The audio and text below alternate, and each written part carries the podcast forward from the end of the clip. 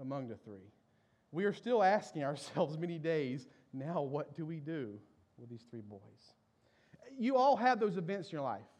For some of you, going off to college, you get there, you've gone through a summer of high school graduation parties, your family's excited, you show up in your dorm room, uh, you spend, uh, well, some people spend ornate amount of hours decorating the room and getting it ready, and then mom and dad leave and go home, and you ask that question, now what? And mom and dad's on the way home asking the same question.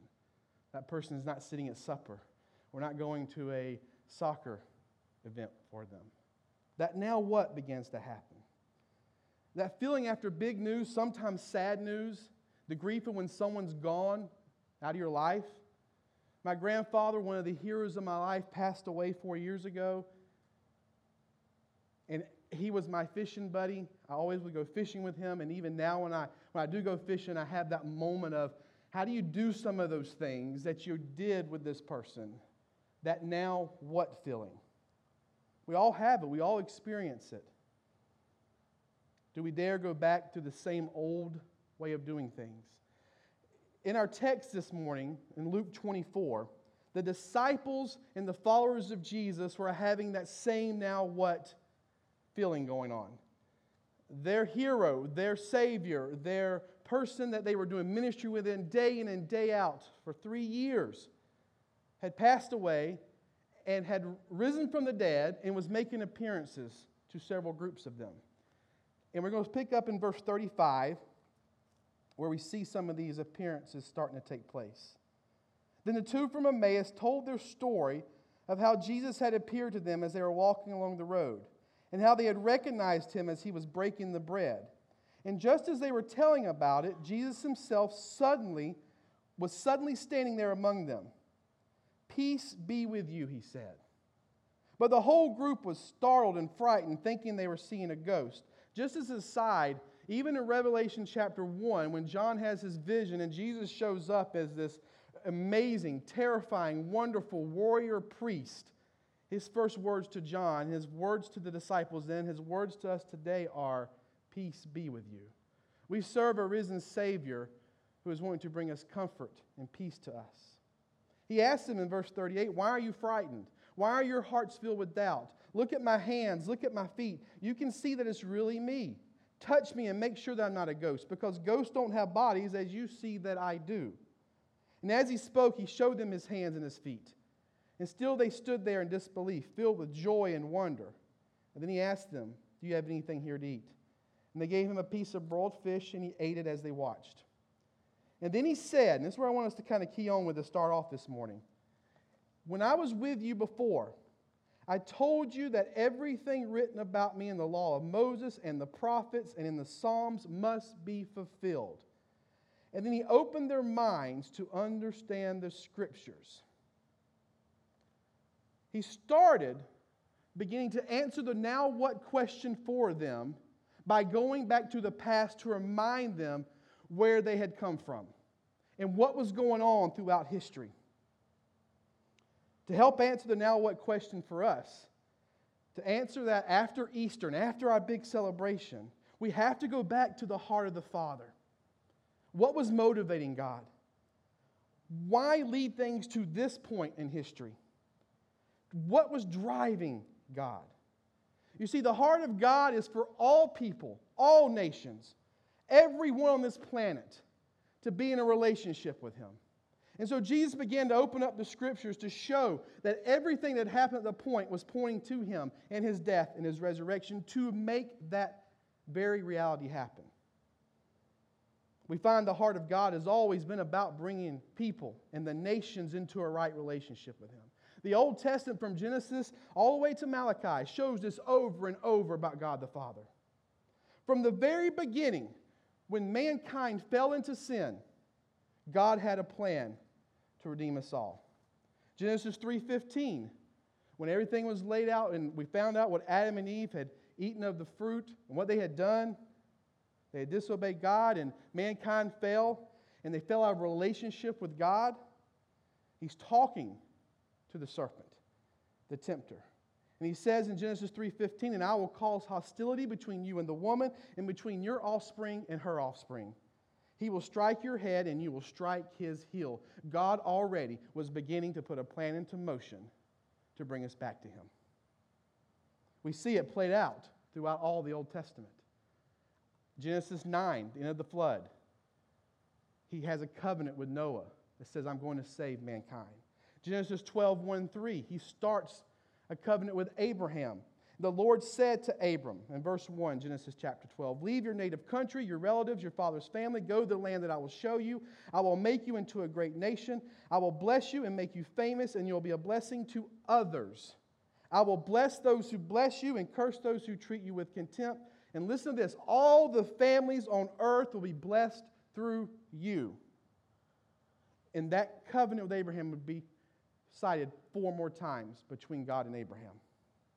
Even the last book of the Old Testament, before the period of silence between Malachi and Matthew, in chapter 1, verse 11, my name will be honored by people of all nations from morning till night. All around the world, they offer sweet incense and pure offerings in honor of my name, for my name will be great among the nations, says the Lord of heaven's armies. And we can go on and on. I'm just going to read you a few. I stopped at about 100 references, there's even more.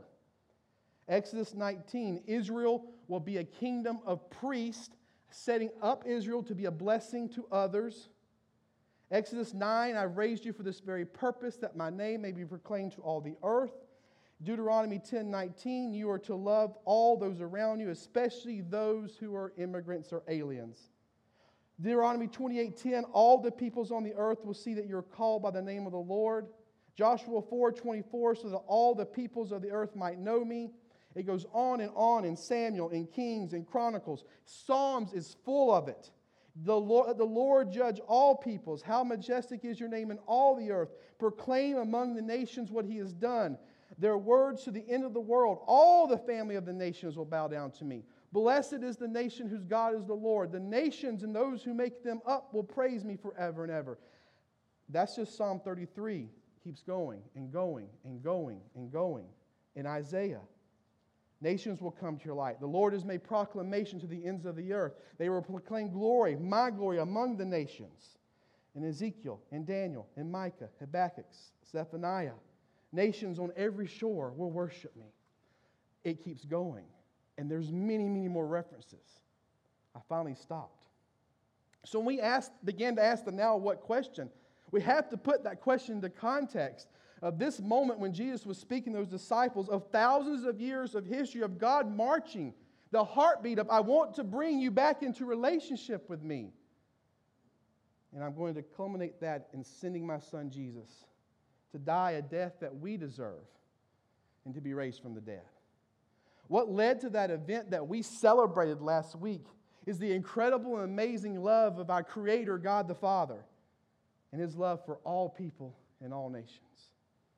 Ralph Winter states we must choose this day whether we will hide our eyes from the need and close our eyes to the call, or whether we will tackle with new decisiveness, mixed with humility and devotion, the unchanging command of a faithful God who is still seeking people on every shore of every nation.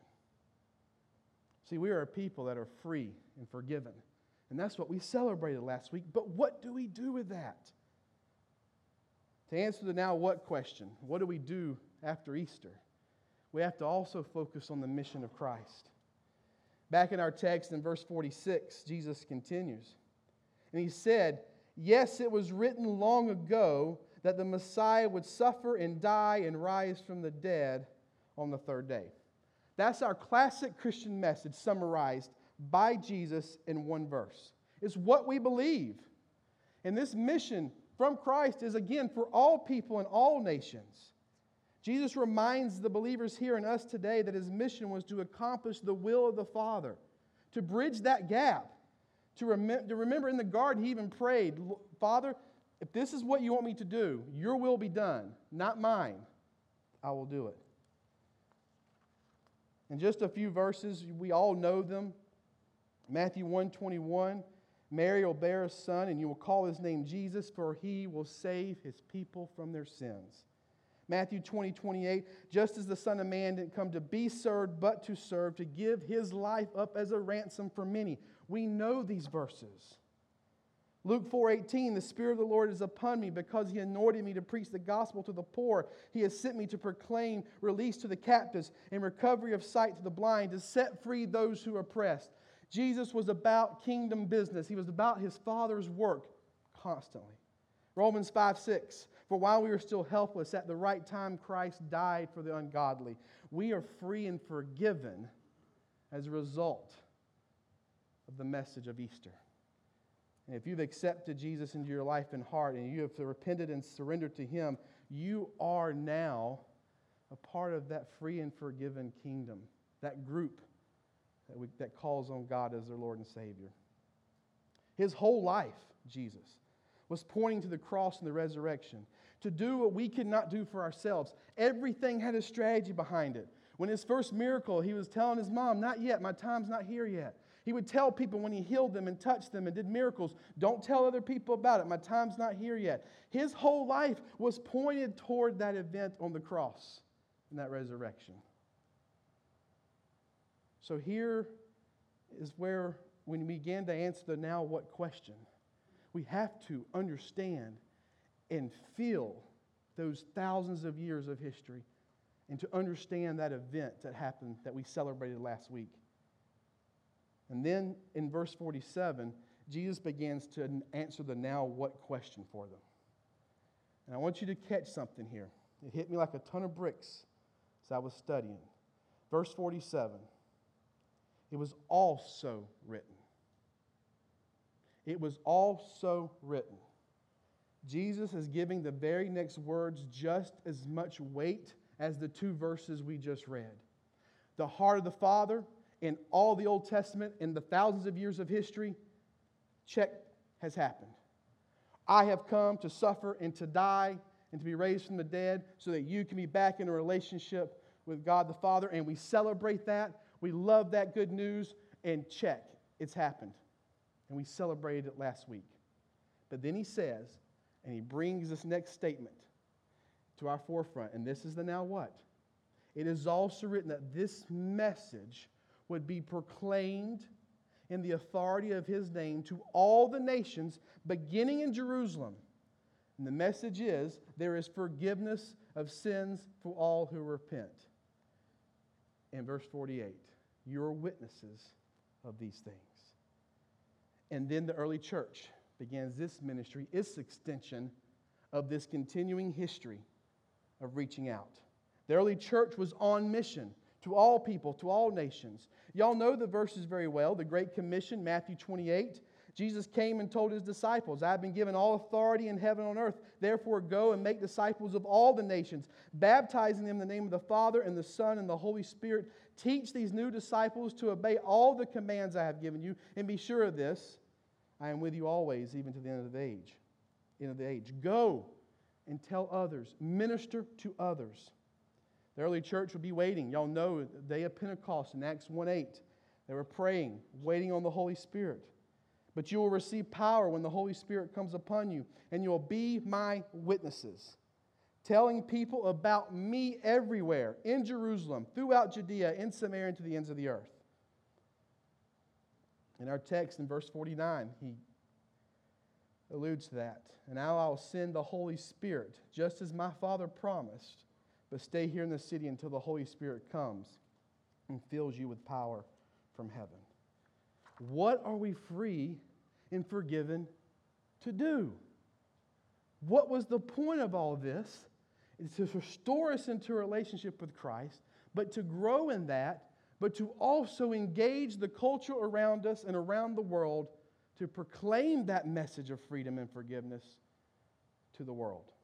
The early church modeled it. They were on mission to all peoples and all nations, and it took all kinds of forms and methods from administering an offering for the poor in the big cities to missionary trips by Paul, which is the kind of the one that gets the highlight, to administering local service opportunities to widows and orphans, to tent making and selling things to provide for the ministry, to prayer meetings, to setting up churches, to providing homes for people to meet in, to preaching the gospel the extension of how Each individual person fed into telling others about Jesus was different, but the point is they were all doing it. So now what?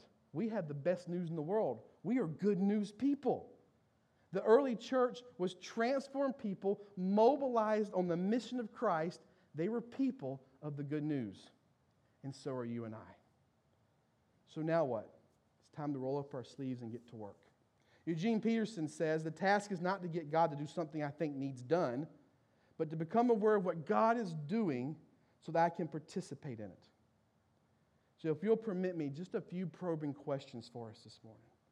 In your life, as you celebrated last Sunday, where are you participating where God's at work? Where are you participating to reach others for Christ? Are you actively praying for the salvation of family, neighbors, and coworkers?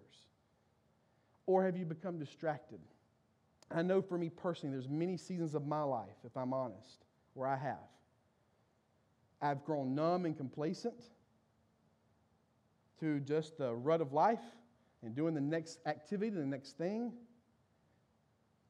And I believe many of us may be in that same boat if we're honest. We must, with the Lord's help, pray for a renewed passion and commitment to sharing the good news with everyone around us. People are desperate to hear it. As we come out of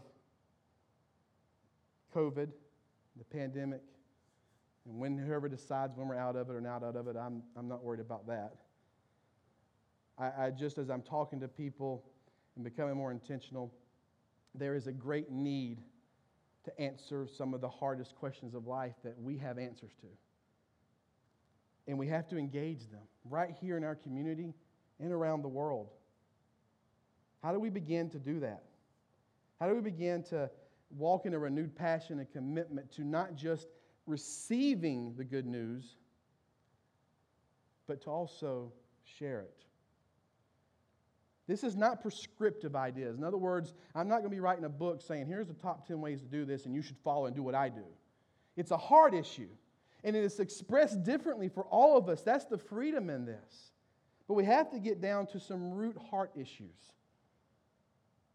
If we're going to answer the now what, we have to ask ourselves some hard questions like, and I'm asking this for myself as well do I really believe what I celebrated last week? Down at the very root of it all. Belief in the Bible is a form of the Greek word pistis. It's, uh, it means faith and believe in. And it, it believes, it's more than believing in something, it's believing on something. Uh, Dr. Jay Forsyth, one of my mentors, breaks it down in five terms to, to really capture the biblical idea of belief. It means surrender to, trust in, rely on, cling to, and follow. So, when we talk about believing in the good news of the gospel, it means that we are surrendering to Jesus the control of our lives. It means that He is the boss and we surrender to His will. And as we grow in our relationship with Him, we see what matters to Him. We see that people and nations and people who are oppressed and in bondage, it goes hand in hand. It's, it's, it's people who are hungry, who are, who are thirsty, who don't have a, a basic living. And it's also the gospel that will tell them about how their soul is in peril and needs to be redeemed for all eternity. It is hand in hand. Jesus forgives our sins and cleanses from all unrighteousness. It's this trust that that's happened and believing that. It's trusting in Him. It's clinging to. It's relying on. We can't make it on our own. None of us. We desperately need God for everything. God will not fail us and finally to follow. It's a belief that says that wherever he says to go, I'm going to go. Whatever he says to do, I'm going to do.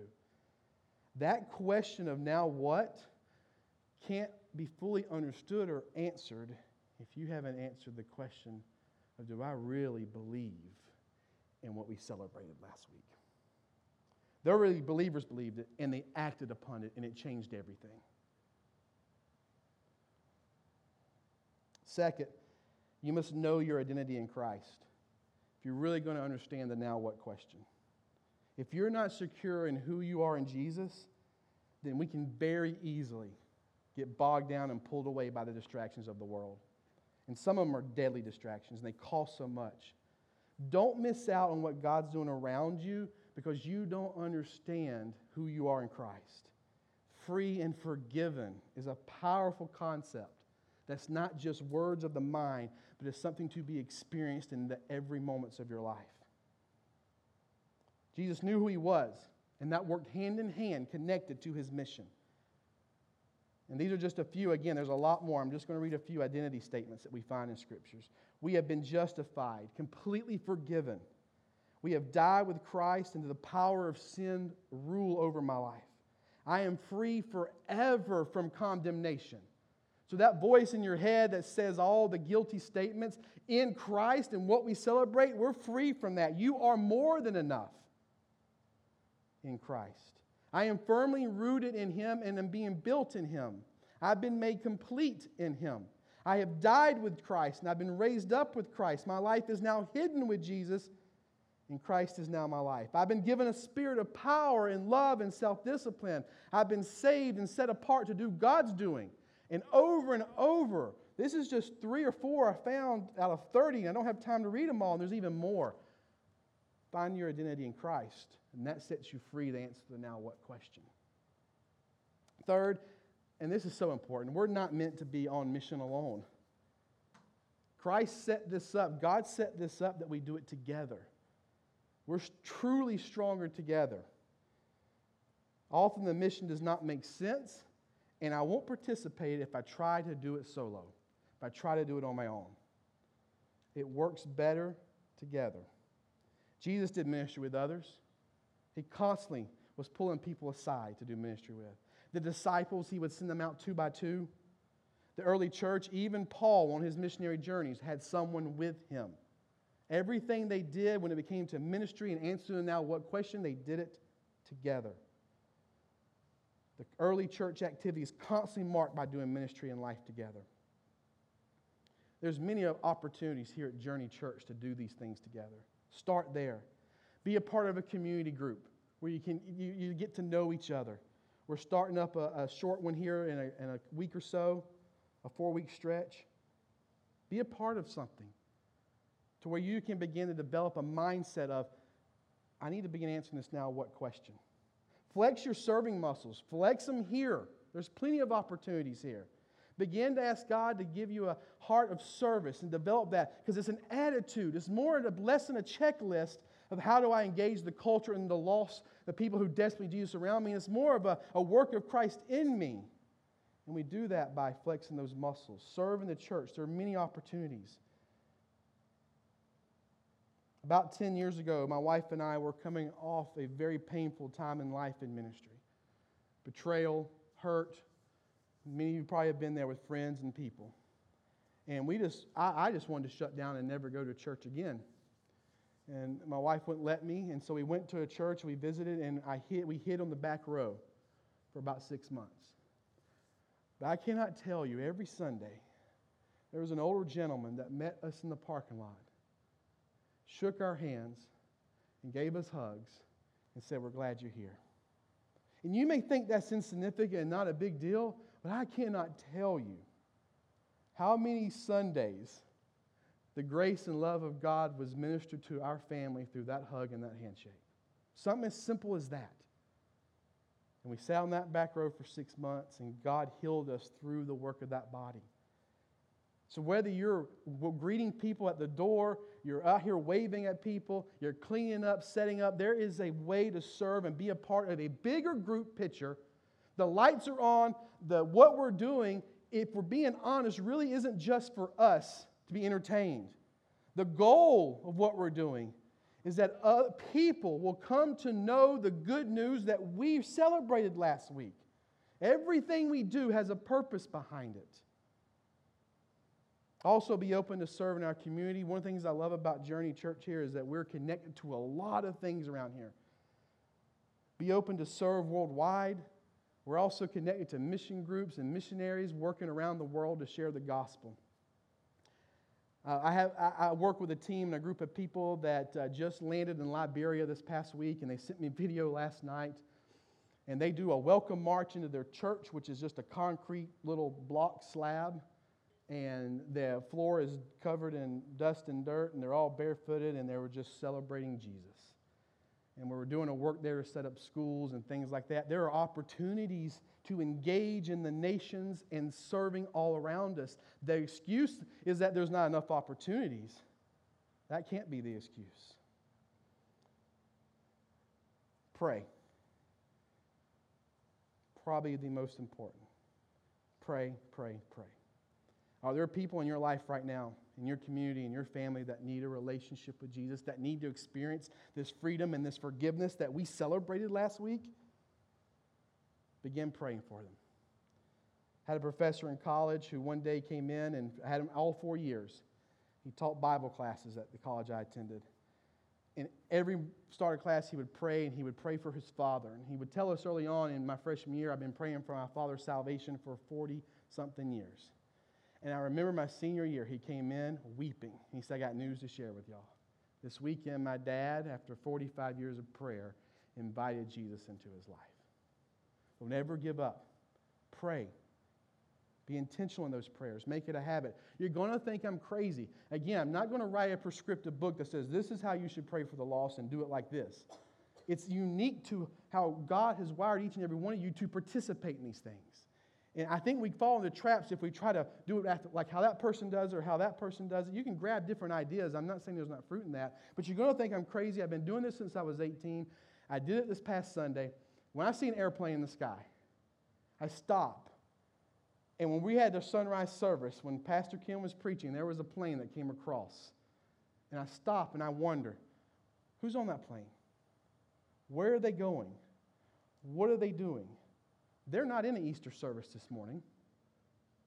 Are they, are they going to visit family for the first time since the pandemic? And I begin to ask questions that then lead me into Lord, I just want to pray for every soul in that airplane. That someone is a Christian on there that's going to tell them. I just begin to pray for them. And that may sound crazy, but that's my way of engaging in the now what question. That's one of the small ways I do it. And you begin to do that in all kinds of ways.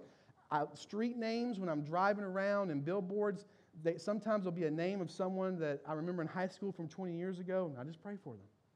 Find what works for you that gets you to that place of discipline that you're praying for those who need the good news that we've been talking about and celebrating. Now, what? What are we doing? How are we pursuing the heart of God? Are we on mission? When we engage people around us, it's not because we're supposed to or it's our duty, even though there's aspects of that. The motivation isn't that. The motivation is from a, coming from a place of thankfulness for what Christ has done for us. It's because I love him. The motivation is love for our Savior. And we want to be a part of what he's doing. You're overwhelmed for all he's done for you. And sometimes when we're going through the hard times of life, it's hard to see that. I have often find for me, it's when I focus and reorient myself back on the mission that God begins to pull me out of some of those hard times. Just a few closing thoughts here. There's a group that right now is preparing to hand out Bibles in a country I can't mention that is 99% Muslim. Pray for them. They're going to go engage them at their holy festival hand out Bibles. There's a group that uh, just got arrested, a pastor who was sending balloons of Bible tracts into North Korea. Um, and he's been doing it for about seven years. And uh, he just got arrested. He's in jail right now. Pray for him. In Liberia right now, we're trying to set up a, a system that we can do a holistic approach to, to helping people because the kids come to church and they come to school and they get one meal a day, and it's usually at supper. If the night before when mom's making some sandals, she can go into Monrovia and sell those. She might get enough money to feed them. What I'm trying to say is the need is great around the world. Find where God wants you to connect and let's get to work. There's at risk youth and young people all around us, even right here where we live. We were at, my family were at an event recently, and my heart was broken because I saw three kids walk up to where we're at, and they were under the age of 15, and uh, we're at a pond, and my boys were catching fish left and right, having an exciting time, and, and they're over there not even knowing how to hold the fish pole, they hold the fishing pole. So I walked up to them and just started fishing with them and showing them how to do it. There's kids, youth all around us. Just need you to hang out with them. Hang out with them for the love of Jesus. There's church partners and organizations all around us that would love for you to come be a part of them and get to work. And then, being a sixth grade small group uh, teacher here at the youth group, I, I, don't, I, I don't wish that ministry on anybody. It's difficult. But I love them. I love those kids. And Ian sets up our small group time wonderfully with, with the Word of God. And the last few weeks before spring break, our sixth grade small group, I've been leading the, the young men through strategies of how to pray. And this last one before spring break, um, I, I, said, last, just any request on your heart, just pray for them. And um, I hear one of the sixth graders begin to pray for the salvation of one of their classmates. He's, he said, I talked to them this week and they don't believe in God. And, and it wasn't a polished prayer. It wasn't, uh, the words weren't all clean cut, which they shouldn't be. It was his heart. And he prayed, Lord, will you save my friend? It convicted me tremendously because on my list of prayer, other than some family members, it's gotten shorter and I have neglected that myself. When's the last time you've interceded for someone to come to know Jesus? I'm going to close with this quote from N.T. Wright to help answer the now what question.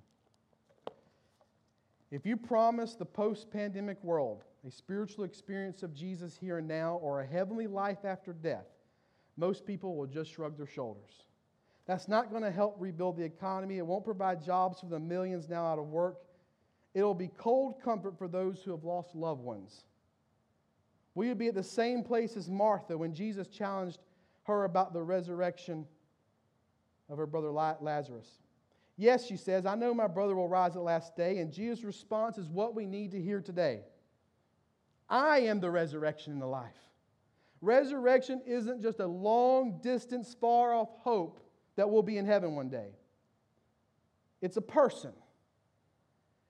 And it, he, Jesus, has come forward from God's ultimate future to burst into the present with new life and new hope. That was and is the message the world needs.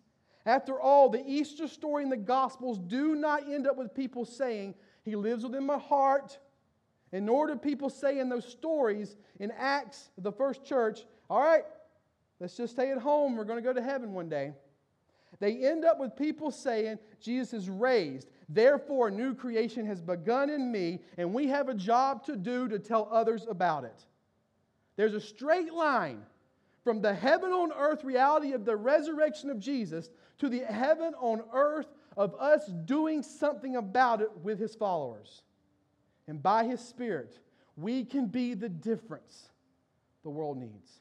We can make the difference the world needs. So I ask you, as we close in prayer, how are you going to answer the now what question? Father God, we thank you for this time this morning. We thank you for your word and, and what the whole point of it all was to come to know you in a relationship that you made happen, nothing that we could do. And that, Lord, as we begin to answer this now what question, let's be people who join in in what you're doing around the world. Here in the church, in the community, and to the uttermost parts of nations all around us. Lord, give us that desire. Lord, help us to begin to look to the ways throughout our life, the things that we do that are not bad, but Lord, help us to make sure they all fit into that crystal clear call to tell others about you, to serve others, to love others, because that's what it's all about. It's what you did for us, and we've experienced it. How dare we keep it to ourselves?